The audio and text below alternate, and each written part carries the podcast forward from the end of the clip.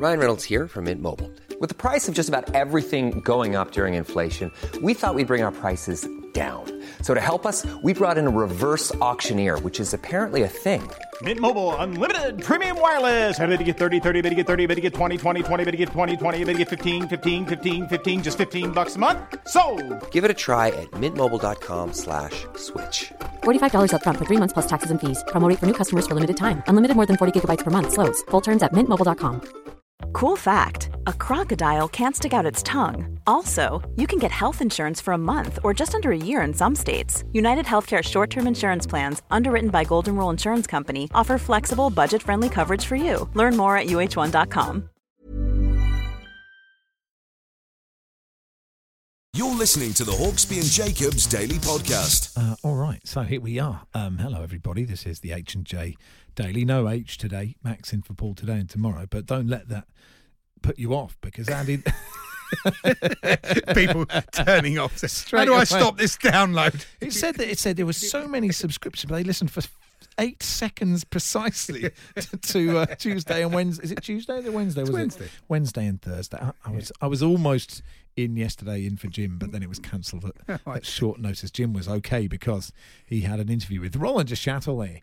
Uh, so yeah, I, was, I, wouldn't have been able to do that interview because I'd have just done Jim impressions to Roland Duchâtelet. Anyway, what? Tell us what's on the pod today, Andy. Well, it's a varied uh, fare today. Um, we we had some very amusing stuff. I think we had uh, the world crazy golf champion. Yeah, very good. And we had the world cushion spinning record holder.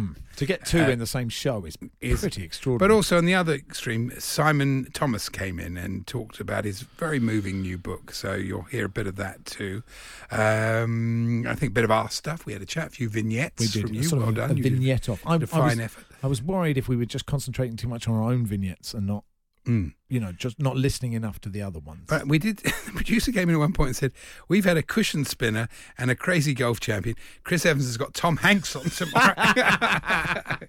well, never mind. yes, never mind. What else can you say? That's it. Here's today's. yeah, yeah, enjoy it.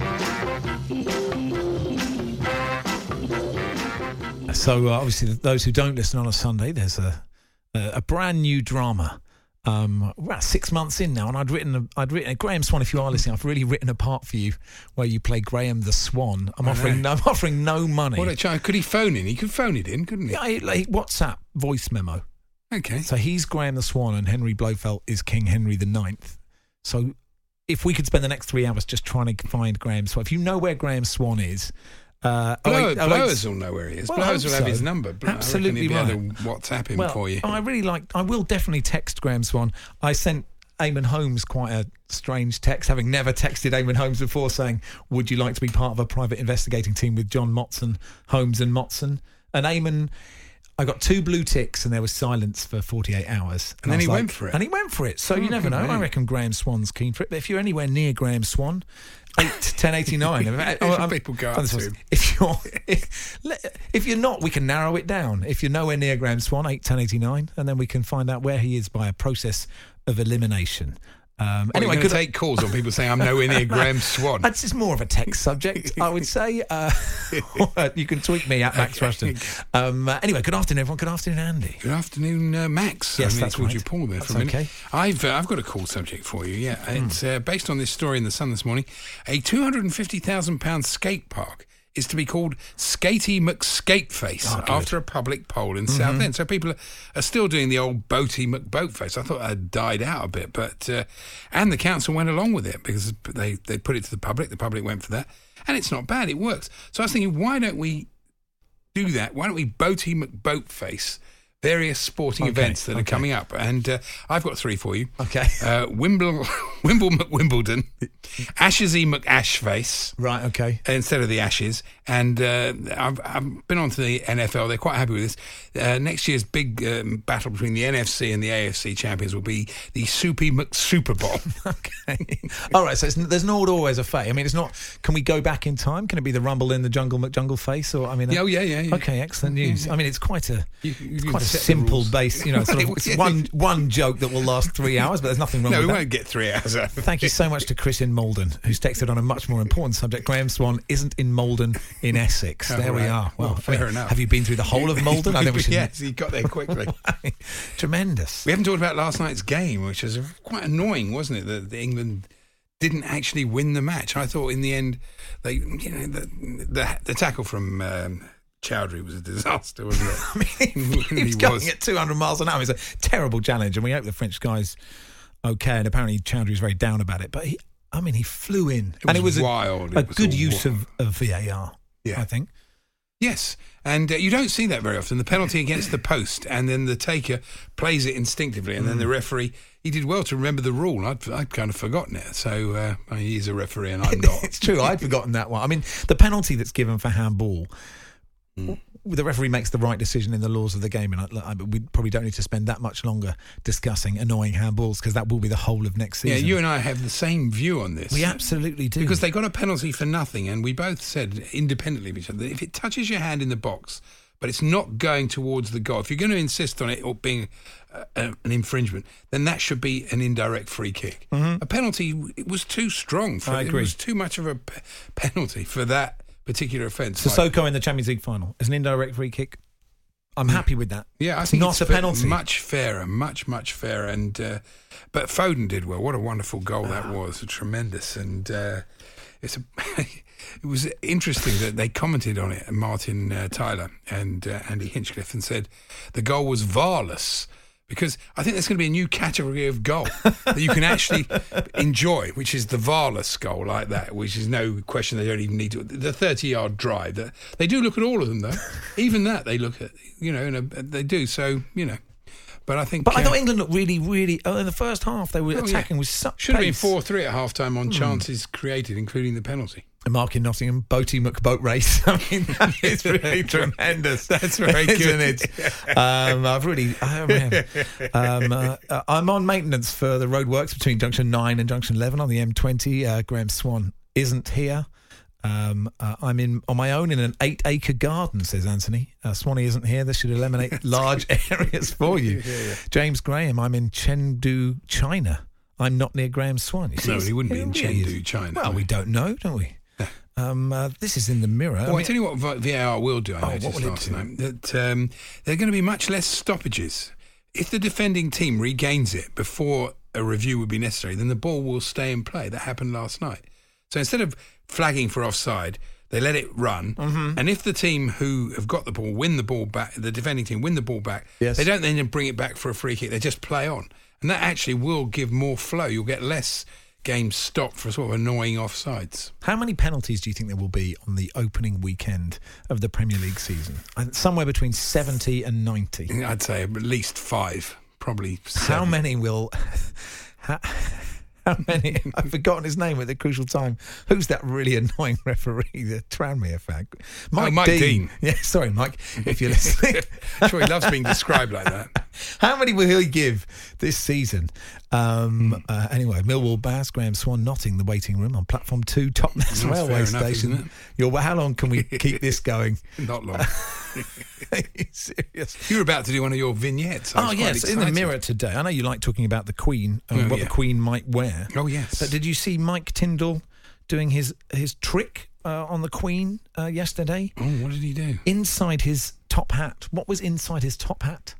A rabbit? No. Oh. Do you want another guess? Yeah, have another guess. Um, Have another guess. yeah. What would be inside that made What could be inside his top hat Queen? that would impress the Queen? Sandwich? No, not a sandwich, not a corgi. No, what? It was another much smaller top hat. Oh, Like a- actually, that's very funny. Like the- a sort of Russian doll yeah, like a sort of babushka doll of top hats. That what that's what Tindall went for. Oh, so isn't the that, Queen isn't that loved that. tremendous? Uh, Yeah. It says magic. The Queen chuckles as Mike Tindall takes off his top hat to reveal a smaller one underneath. Although in both photos, I would say the Queen is grimacing at best. Grimacing. I'm going lemon yellow. You said teal. I said teal, but since she was in talk in sort of turquoise yesterday, No, she was in uh, lilac yesterday. well, she. Oh yeah, I've got lilac. it here. I've got she's in. A, unless she did a costume change like Beyonce. Oh no, she was in lilac. That's lilac. That's very That's poor not- colour reproduction. is not lilac. It was lilac. It's yeah. like this. It's like, is it a golden They dress? Is paid- it a green dress? They paid out on lilac. Did they pay out on lilac? Um, okay, well there we are. Purpley lilac. Purpley lilac. I, I'm going Lilac. like The Hawksbee and Jacobs Daily Podcast from Talksport. Let's talk to a man who has uh, set the new Guinness World Record for spinning a cushion on his finger, and his name is James Ferguson. He joins us now. James, how are you? I'm, I'm great. Yeah, yeah. Um, congratulations. Yeah. Thanks a lot. Yeah, it's just uh, just sinking in. Yeah. When did you? When, when did like, you? like you do into the sofa. when did you? I mean, so many things I want to know about. So, so when did you set the record, and how how long did you spin the cushion on your finger for? Well, I set it um, last Friday afternoon, and uh, I, I managed to spin it for one hour, four minutes, and twenty seconds. Okay, so my first question was my first question was going to be you, you just spin it once and then hold it, but you do for an hou- over an hour. I imagine you're, you're continually spinning with one hand while it's resting on a finger, correct? No, no, that's that's not right. Oh. Um, you, well, yeah, it, there's very strict rules. Um, you can only touch it with the second hand at the beginning to start the spin, and then you you're literally using the one hand to um, uh, to do a circular motion to keep the uh, the cushion up, Oh right. spinning. So then, yeah, yeah. How tiring is that? quite. It's not too bad. You can rest your elbow. Um, so I use a, an elbow resting technique, which uh, uh, it kind of rests the arm, um, but then yeah, the wrist and fingers get a little bit um, tired. How did you discover you could do this? Um, I don't know actually. Uh, People have asked me that, but I've, I've I've been spinning cushions since I was about thirteen or fourteen, and I think I just started by I'd just be watching TV and there'd be cushions around, so I, I just had to give it a go. So do you think? Uh, do you think? strange talent? Yeah. Do you, do you think you know with the advances of smartphones that this is, this will die out because nobody nobody has a spare hand to spin a cushion because they're just you know they're on their second screen. It's a good point, actually. Yeah, yeah, maybe. Well, it means you could be the it will. champion champion forever. Now, now, what's, who, who held the previous? Sorry, Max. Who held the previous record? Uh, the previous record was um, officially um, uh, a man called Thomas Bounce Senior. Ah. I think Bou- Bounce is his nickname, um, and uh, he, he was on Britain's Got Talent as well. Uh, not spinning cushions, he has like many talents, I think. But uh, yeah, he, he did it for 15 minutes, and then um, so I applied to break that record. But then I found out just a couple of weeks ago that uh, a man called Dan Spencer had um, broken the record, but only about a month ago, and he'd done it for 18 minutes. So I knew that I'd, I had 18 minutes to beat. God, you've blown them out the water, James. Um, what, what's Yeah. um, what, A little bit. what, what's the regulation cushion? I mean, there there's strict rules about what type of cushion Oh you can yes, use. there's got to be, isn't there? I presume so. James will know, I imagine. James. I, I do know that. Um, I can tell you. Um, it's the first the first rule that you get from Guinness is about the cushion, but no, there's no there's no rules to the dimensional size. It, it just says any commercially available cushion may be used. Um, so I had to take a, a picture of the receipt, which I've um, uh, given to Guinness, because I mean you could you could just make some kind of super cushion yourself. I guess. you could Yeah, you make a could. super cushion. Is there a prize involved? Otherwise, why would you bother to make your own super cushion? Oh, I've got you on. I've got a picture of you doing this now. God, you're sensational. oh, thank you. What a speed you get up to there. Yeah, yeah, it's quite quick. Yeah, One of my but it- friends slowed it down and then counted how many revolutions I'd done. Um, I can't remember what the number was. So what, someone slowed down and over an hour of footage of you to count the revolutions. That is a very close friend that you have. To, I mean, you should get a world record for that, frankly. He counted how many in, in a few seconds Oh, and then right. extrapolated, yeah. Oh, Um, um, I, bless you, Andy. when it went okay. wrong, um, James, uh, not when it went wrong, when it ended, Yeah. what caused it to end? Just tiredness or a lack of balance, or what happened there to end Yeah. the, the, the record attempt? It was it, uh, it was purely fatigue. It was because I've been spinning it for so long, and the, the tension and lactic acid through the muscles. Uh, it caused my arm to almost sort of seize up. Oh God! My, my wrist was starting to, to Now, up. now, James, our audience is not always the most forgiving. Gary from Hartlepool says a cushion. Tell him to try it with a pizza base, then I'll be impressed. Uh, do you have any plans to branch Honestly, out people from are cushions? Ridiculous. Has it- po- Possibly, yeah. I mean, there's a guy in India who's spun a, a Guinness World Records book on his finger for, I think, nearly two hours. The Hawksbee and Jacobs Daily Podcast. Good afternoon. You are listening to Hawksbee and Jacobs on Talksport. Max Rushton in for Paul today and tomorrow. Uh, and we're joined in the studio by the broadcaster Simon Thomas. You will have known him, of course, from Sky Sports and, and perhaps Blue Peter as well. Uh, Simon, thanks so much for coming in. Afternoon, Appreciate gents. it. You all right? Um, yeah, good. Thank you. You've written the book Love Interrupted, and you have spoken a lot in the last year or so about, and amazingly, sort of courageously and articulately about losing your wife very suddenly, uh, and now you've put it into a book. Hmm. How easy or difficult was it writing the book? Some days it was okay. Uh, other days it was a nightmare. You know, you, you get things like writer's block when you just one day it's flowing and it's you can put down everything you're thinking. Other days you just sit there looking blankly at a laptop, going, "This is a nightmare." And there were some bits were just very, very difficult to write. Other bits I could kind of almost take myself away from it being my story and just write it. But you know, writing about the moment you tell an eight-year-old boy's mum's gone when his expectation that night was I'd come back and say she's going to be okay and she'll be home soon. That's a really tough thing to write. Um, but do you know what I enjoyed about it? It was just having a period in the last 18 months where I had a purpose again. Because obviously I'd left Sky, and that was a hard decision, but I wanted to do it for my boy to have that time with him, to navigate him through the first year, year and a half until we got to a place where life began to make a bit more sense again.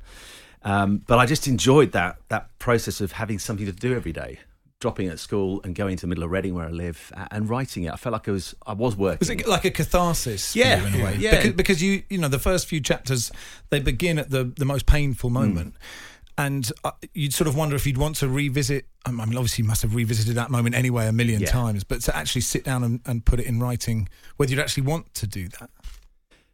I've thought long and hard about it. The, the reason why I ended up writing a book because I've had I've had a few twits saying you're just making money out of a really bad story oh, and Oh, for goodness sake. see where that comes from. And I just go, no, it wasn't about that. The reason why I decided to write it was there was one morning in the weeks after Gemma went, your sleep gets obliterated when you go through something like this. So I used to wake at about half two most days, and I didn't fight it. I'd go downstairs, lie on the sofa, and probably for the first two weeks, just numb, didn't hmm. think, couldn't watch anything.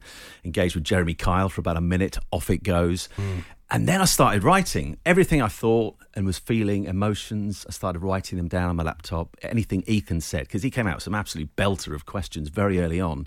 I'd write them down word for word so that in the years to come, he could never turn around to me and say, Dad, I never said that. No, you did because I wrote it down word for word.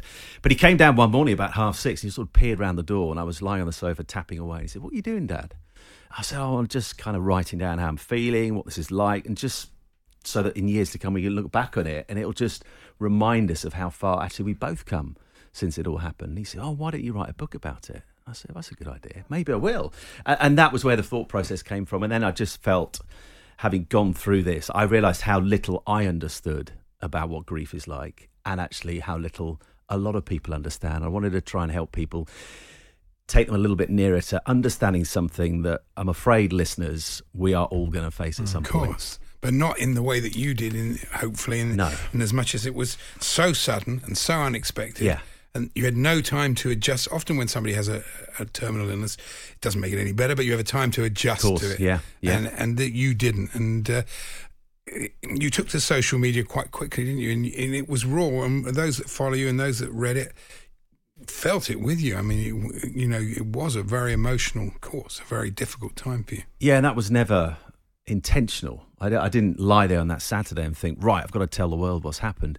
I think I was very aware that I hadn't been at Sky for four weeks at that point because I had to come off work because I suddenly got this depression and, and anxiety that came out of nowhere. I remember my last game at Old Trafford and doing United against Tottenham, and I got Souness. In this, it's nothing to do with him, by the way.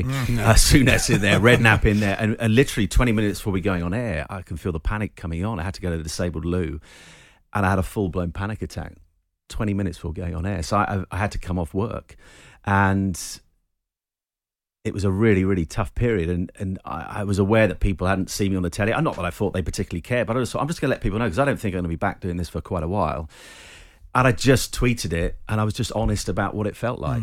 That I am in indescribable pain right now. And I never expected what happened to then happen, which it seemed to resonate with a lot of people. I remember my mate in Australia, this was really bizarre. My uni mate Andy lives in Perth. He says, David Campese's just retweeted it. I think, what the hell is going on here? Campo's retweet. Miles away. But I don't know what it was. Maybe it was just nothing is unique about Gemma's story. It's a horrible story. It's harsh. It's a reminder how precious life is. But Mm. this sadly happens to a lot of people. Maybe not as quick.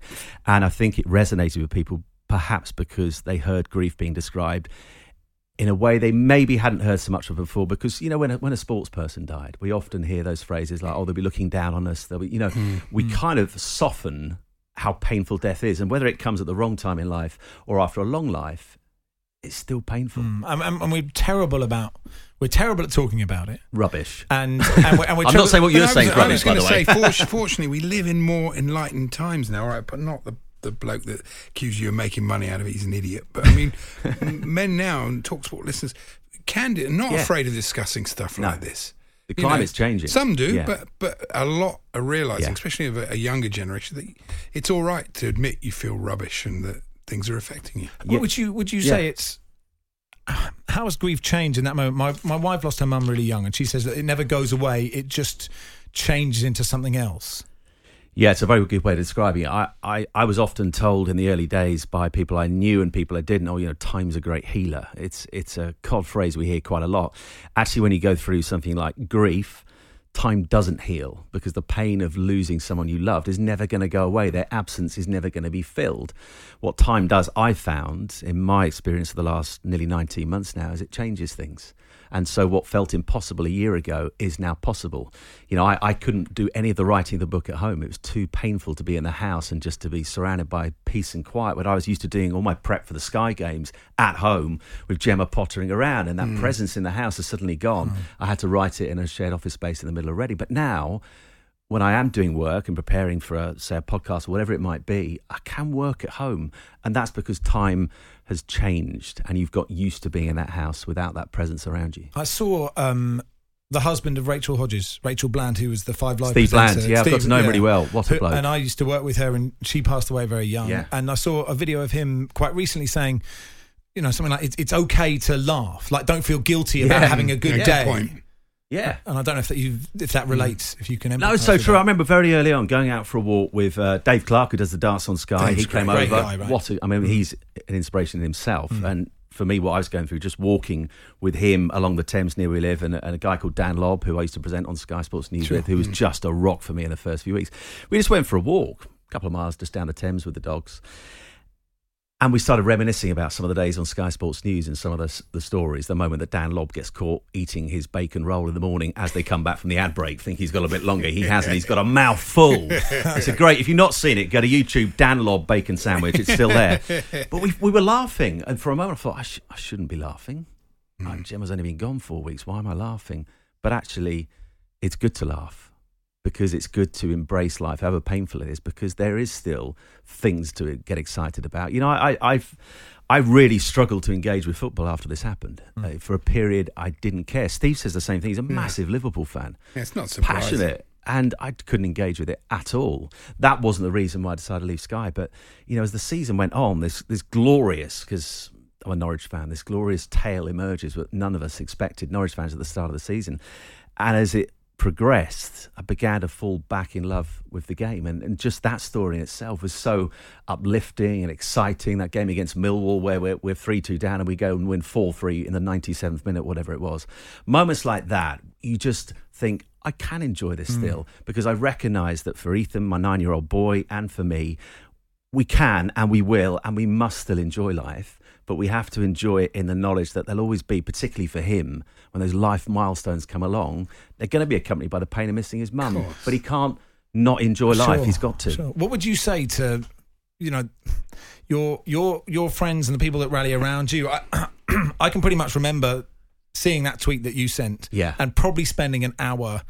F- Fra- you know, we know each other well, but not great. Yeah, yeah, yeah. You know, I don't know what a relationship is, sort of acquaintances, friend, whatever Hmm. it is. But must be spending an hour writing a text, deleting it, Yeah. rephrasing. You weren't it. the only one. No, Of it's, it's course. difficult Like- for like, other yeah, people. Of is. course it is. You, you don't really know what to say, but from your po- point of view, what what helped, what didn't help, what what's the right thing for other people to do, or just say something? The phrase I really struggled with was "there are no words" because there's over seven hundred thousand of them in the English Oxford Dictionary. The problem is, is finding the right words, the ones Yes. that don't sound trite, the ones that seem to lessen what's gone on. And I found that phrase very difficult because, you know, if you are really struggling for words, just saying "I am so sorry." Is enough in that moment. Hmm. It's far hmm. better to say that than say nothing. I have made the point in the back of the book in terms of how you respond. I'm, I'm really sorry to say this, but emojis don't cut the mustard when it, when, when it comes to losing someone, praying for hands or a or a sad face. No, it's a big no for me. Ah, you're right. But I, I've Max. I, to be honest, and Andy, I'd far rather people said something than said nothing. You know, my neighbour, very sadly, I mean, he's he's had a good long life, eighty five years old, and just on Sunday while we were out having a Father's Day lunch, he he dropped dead at home, and I went round to see his wife Diana last night, and because I'd been through it, I could kind of understand the things she'd want to hear, and it's it's ultimately for anyone out there who goes through the loss of a loved one, the most important thing is just to feel that people, in whatever way they're doing it, they're at least acknowledging it. And when you say there are no words, you're kind of not really acknowledging it because there are words. There really are. You just can't find. You, you, finally, your your son, your relationship with your son is, I presume, it was good anyway, but Yeah. it, it's become uh, special, hasn't it? Yeah, really special. We are well. We were nicknamed Team Thomas. We are we are like this tag team. You know, when he's feeling down, and you know, he had a really hard moment on Sunday when he just just has had a really amazing few weeks. We just broke down, and it's heartbreaking to see your son there because the one thing that would fix this, of course, is his mum to still be around, but he can't mm. have that back. And at that point, you pick him up, but then he does it to me as well. And one of the stories I tell in the book came on the first anniversary of Gemma going, so last November, and we went to stay up in North Norfolk, a beautiful place. Actually, a colleague from Sky had given us the house for the weekend. I was okay on the Friday night, but I was just having a little bit of a quiet moment. I'm sat on the stairs, and, and Ethan is basically looking forward to seeing his cousins the next day and playing hide and seek all day. You know, he knew it was a significant weekend. Just comes up and sits beside me, puts his arm around me. This is a, a nine year old boy, just nine, and he just says, Dad, I know this weekend's going to be hard, but if you're struggling, come and find me. I'll give you a big hug. Oh, that's sweet. So that's at that moment. He's pulling me along, and it's it's just become magnificent relationship. And I, I- don't over exaggerate this in the book, but in terms of still being here and still pursuing life, he's the single biggest reason why I'm in the place I am now. He's a special kid. Um, uh, listen, Simon, so great to see you. Thanks so much for coming in. The I love book's your new offices, by the way. Yes. These are magnificent, aren't they? Eh? Yeah. Beautiful. Absolutely What a delightful. view. Are you looking to get back in? Is this your pitch for? Uh, No, that was that was not a that was not a sales pitch. The Hawksbee and Jacobs Daily Podcast from Talksport.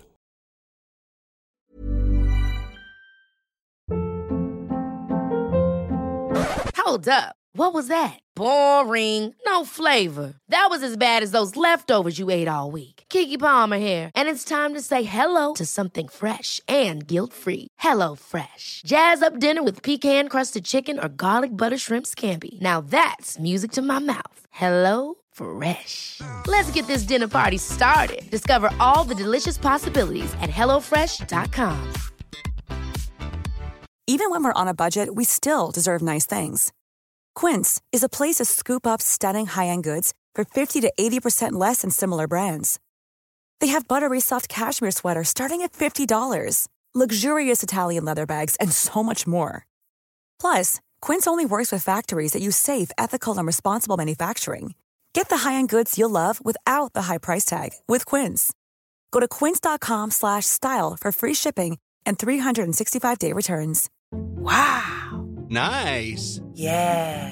What you're hearing are the sounds of people everywhere putting on Bombas socks, underwear, and t-shirts made from absurdly soft materials that feel like plush clouds. Yeah, that plush. And the best part? For every item you purchase, Bombas donates another to someone facing homelessness. Bombas. Big comfort for everyone. Go to bombas.com slash ACAST and use code ACAST for 20% off your first purchase. That's bombas.com slash ACAST. Code ACAST.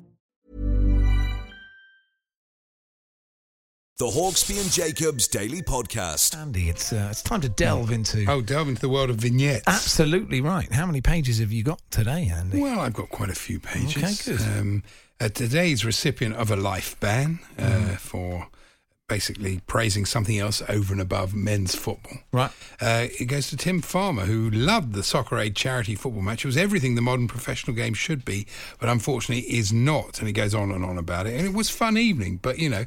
So I've decided, Tim, you will now only be able to watch charity football. Oh, really? no, no, because you think it's so great. It's so much better than the real thing. So that's what you have to watch. Uh, this is from. Uh, if you could bring this back to sport, that would be useful. Um, this is in the Guardian today. A, a sad story about a polar bear's uh, emancip- emaciated, can't emancipated. bring- you can't bring that back to sport. emaciated polar bear wanders into a Russian city.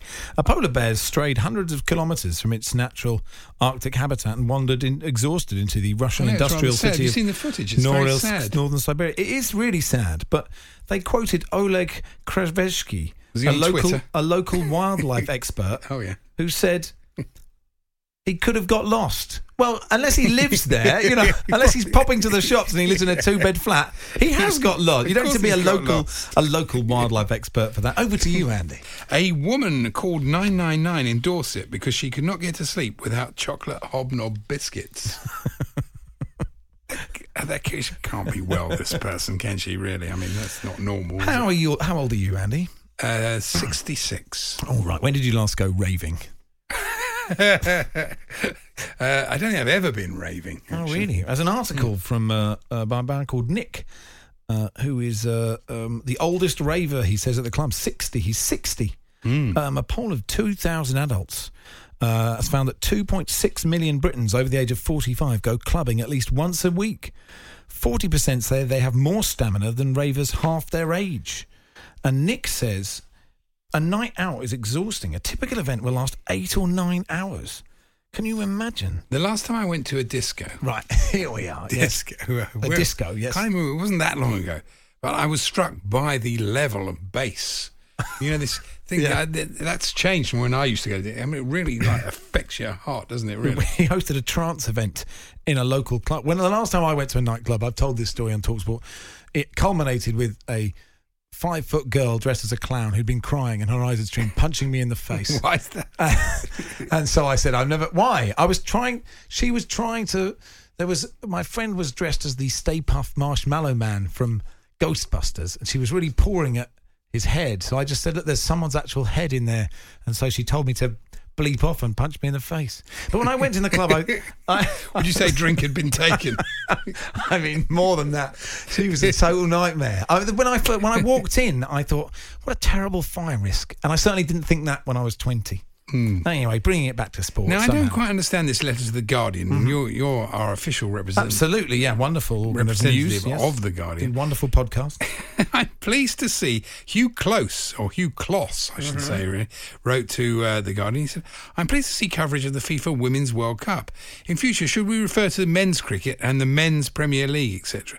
I don't know what he's saying. Is he saying that we should just call it the World Cup? But that would be slightly confusing, wouldn't it? I mean, I don't know. I'm not responsible for No, uh, the letters. To Virtue signaling Hugh. Google is among firms hosting mindful knitting workshops to help its overstimulated employees relax. HeartKnit, a US company offering mednitations, says while knitting used to be about making a scarf or a jumper, today it's more about the journey hmm. than the destination. it's more about the journey than the destination. There's not a wrong or right way to knit. An instructor recently told a group from Google, just try to find your rhythm. Would you bring that? Because sometimes you can be a little, hmm. Saggers can be a little bit spicy, can't he? Oh, yeah. Maybe we should get him mindful knitting. Uh, That's you a know, good it's a very calm show. Saggers on a Sunday. We just do half an hour where he mindfully knits, and we get a much calmer. Well, I think all these things show. do make you calmer. You know, a bit of knitting. Oh, okay. Why when did You, when did you last knit? Were you more recently in a disco or uh, with a needle and thread? I, I can't knit. Okay. Unfortunately, I haven't got a clue. well, that's okay. Um, I keep wanting to do this as column in the t- in the Sun uh, in the Sun Racing Royal Ascot pullout. Yeah. By somebody called the Tipstress. Right. And uh, but basically, every time I go to read it, it's it's so double entendre. I can't even do it at this time of the day. I'm surprised they can actually do it. Really, it's basically she's supposed to be a sort of mistress come tipster. Mm-hmm. Basically, but it's obviously written by somebody like Paul Jiggins. Right. Is Paul Jiggins a dominatrix?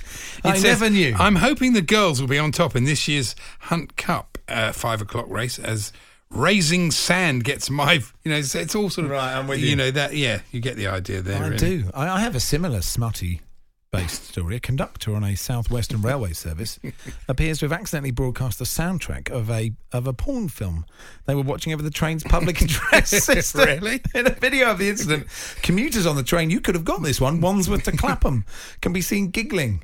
While one woman asked, "Is this coming for the driver?" Isn't that great? The rail operator has an, initi- an announcement to mind the gap. Probably not. it doesn't quite work, does it? Well, be pulling into the next station to stop this now, don't we? The rail operator has Oh. apologised. We forgot to mention the Mali women's cricket team. Oh yeah, okay. Well, John on. Norman alerted me to this, Mhm. our cricket correspondent. Uh, basically, uh, they lost a 2020 match to Rwanda women by 10 wickets. Nothing so unusual about that, but they were bowled out for six.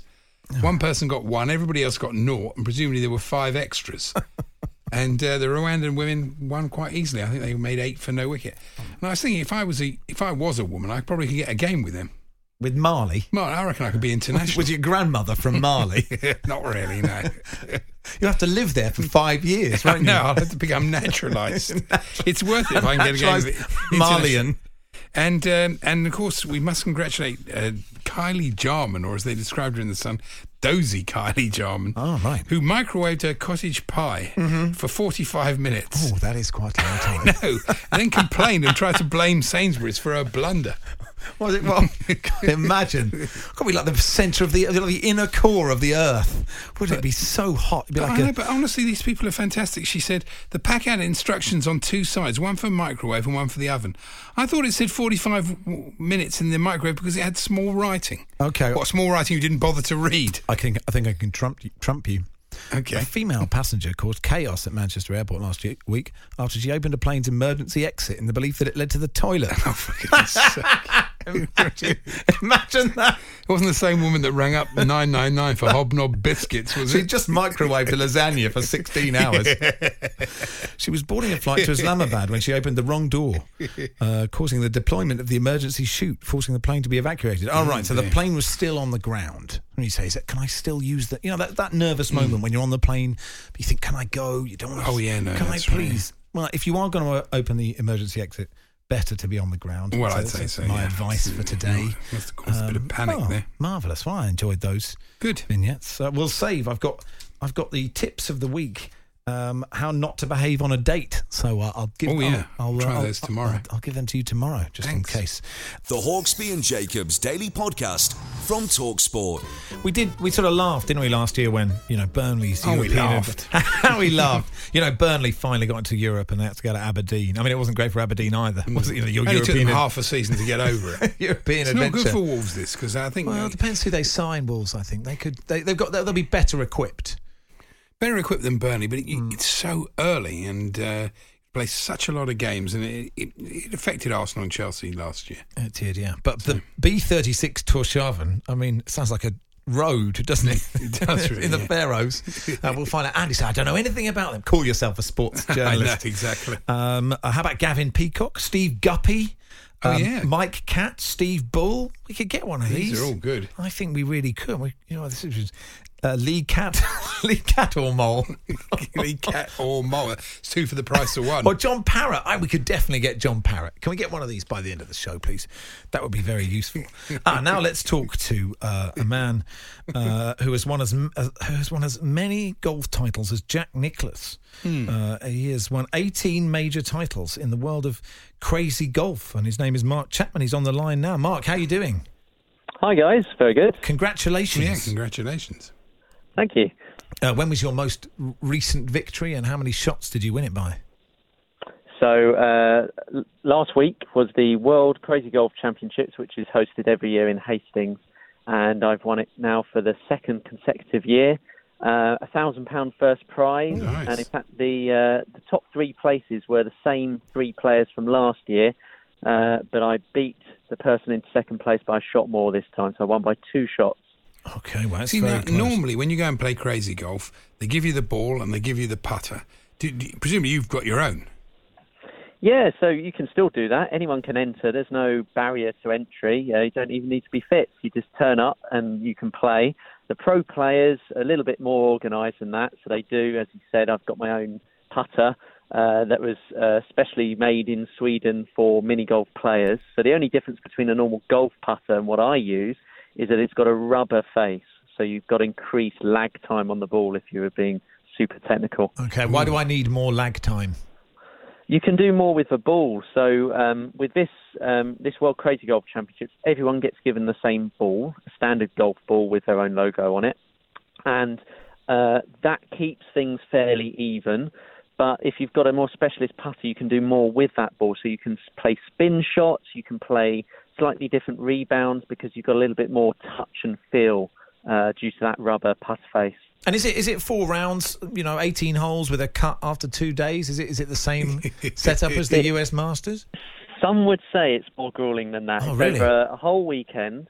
So um, for for that tournament, we play six qualifying rounds in total: four on the Saturday, two in the morning on Sunday, and then the top 18 players go through to the super final for the big money. Right. So so your scores are are they wiped before the last two rounds, or do you go in as the uh, you know the overnight leader?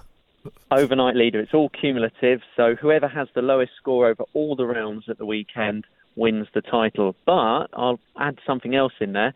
You've got your pros playing for the big money at the end of Sunday, but also novice players, people who are in their first couple of events can turn up and play. So even you can go down and hack your way round. I'm sure this crazy golf course in Hastings, and uh, you've got your own ring fence prize of 500 pound and the title of world novice champion on the Saturday.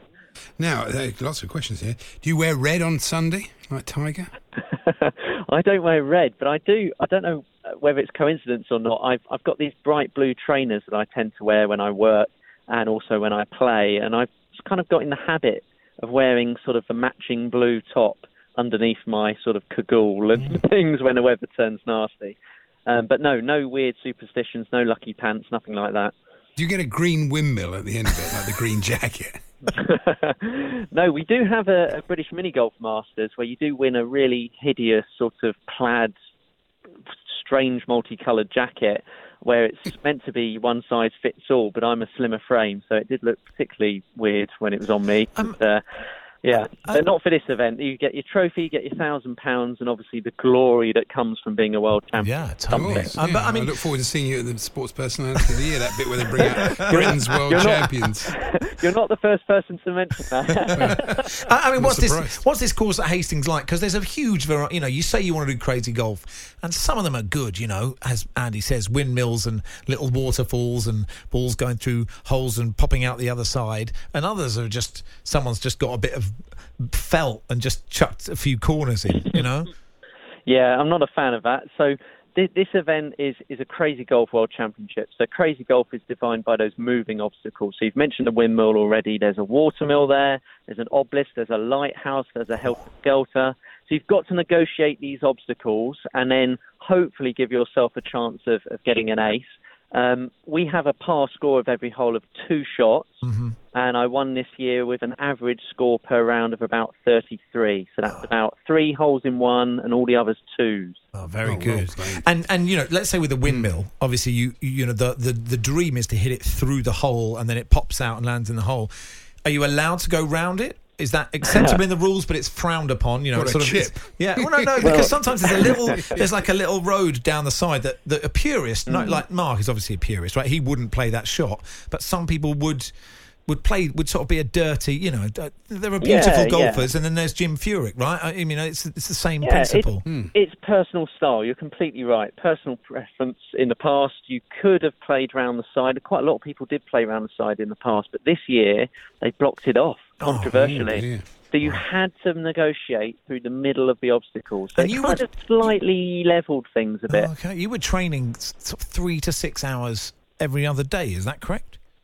I, I think uh, I think the stories that have gone out recently, as as sort of pitfalls of fame, they like to embellish things Oh, slightly. really? um, and and I saw the comparisons today in the newspapers to Jack Nicklaus. I Hmm. think they've really gone overboard with this one. But um, I I I would practice little and often. I'm a professional fencing coach based in Canterbury, so it's not miles away to Hastings. So I would go down there sort of a few days in the weeks building up to the event and spend sort of half a day down there playing the lines, getting a feel for the course because they do change it every year. And um, yeah, you've got to put the work in. It's hard work because when the pressure's on, all the media's there, all the cameras are in your face.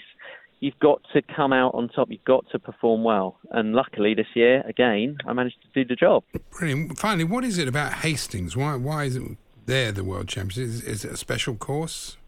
there's the people that run it there at Hastings Adventure Golf. They have three different courses on the site, and this particular course was built, I believe, in the late 60s. It's an Arnold Palmer putting course, and it was one of the first ones to arrive here in the UK at the British coastal town. So it's a bit of a it's like the St Andrews of miniature golf. There, it's the home of. Is of it enlightened though? golf. I mean, are women allowed in the clubhouse, or is it one of these sort of old stuffy institutions?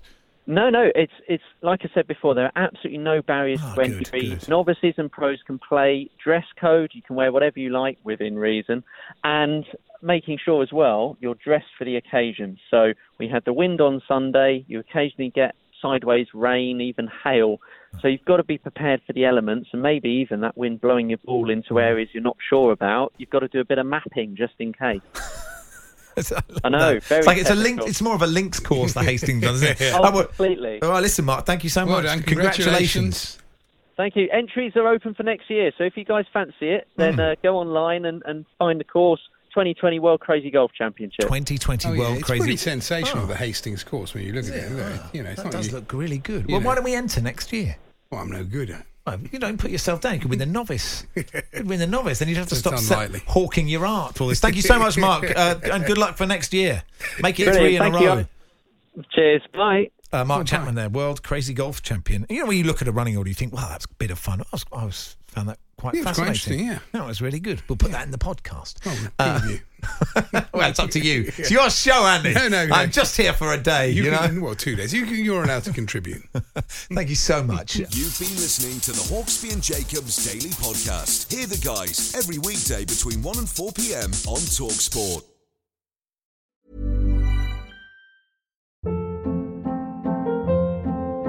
Hold up. What was that? Boring. No flavor. That was as bad as those leftovers you ate all week. Keke Palmer here, and it's time to say hello to something fresh and guilt-free. Hello Fresh. Jazz up dinner with pecan-crusted chicken or garlic butter shrimp scampi. Now that's music to my mouth. Hello Fresh. Let's get this dinner party started. Discover all the delicious possibilities at hellofresh.com. Planning for your next trip? Elevate your travel style with Quince. Quince has all the jet setting essentials you'll want for your next getaway, like European linen, premium luggage options, buttery soft Italian leather bags, and so much more. And is all priced at 50 to 80% less than similar brands. Plus, Quince only works with factories that use safe and ethical manufacturing practices. Pack your bags with high-quality essentials you'll be wearing for vacations to come with Quince. Go to quince.com slash pack for free shipping and 365-day returns.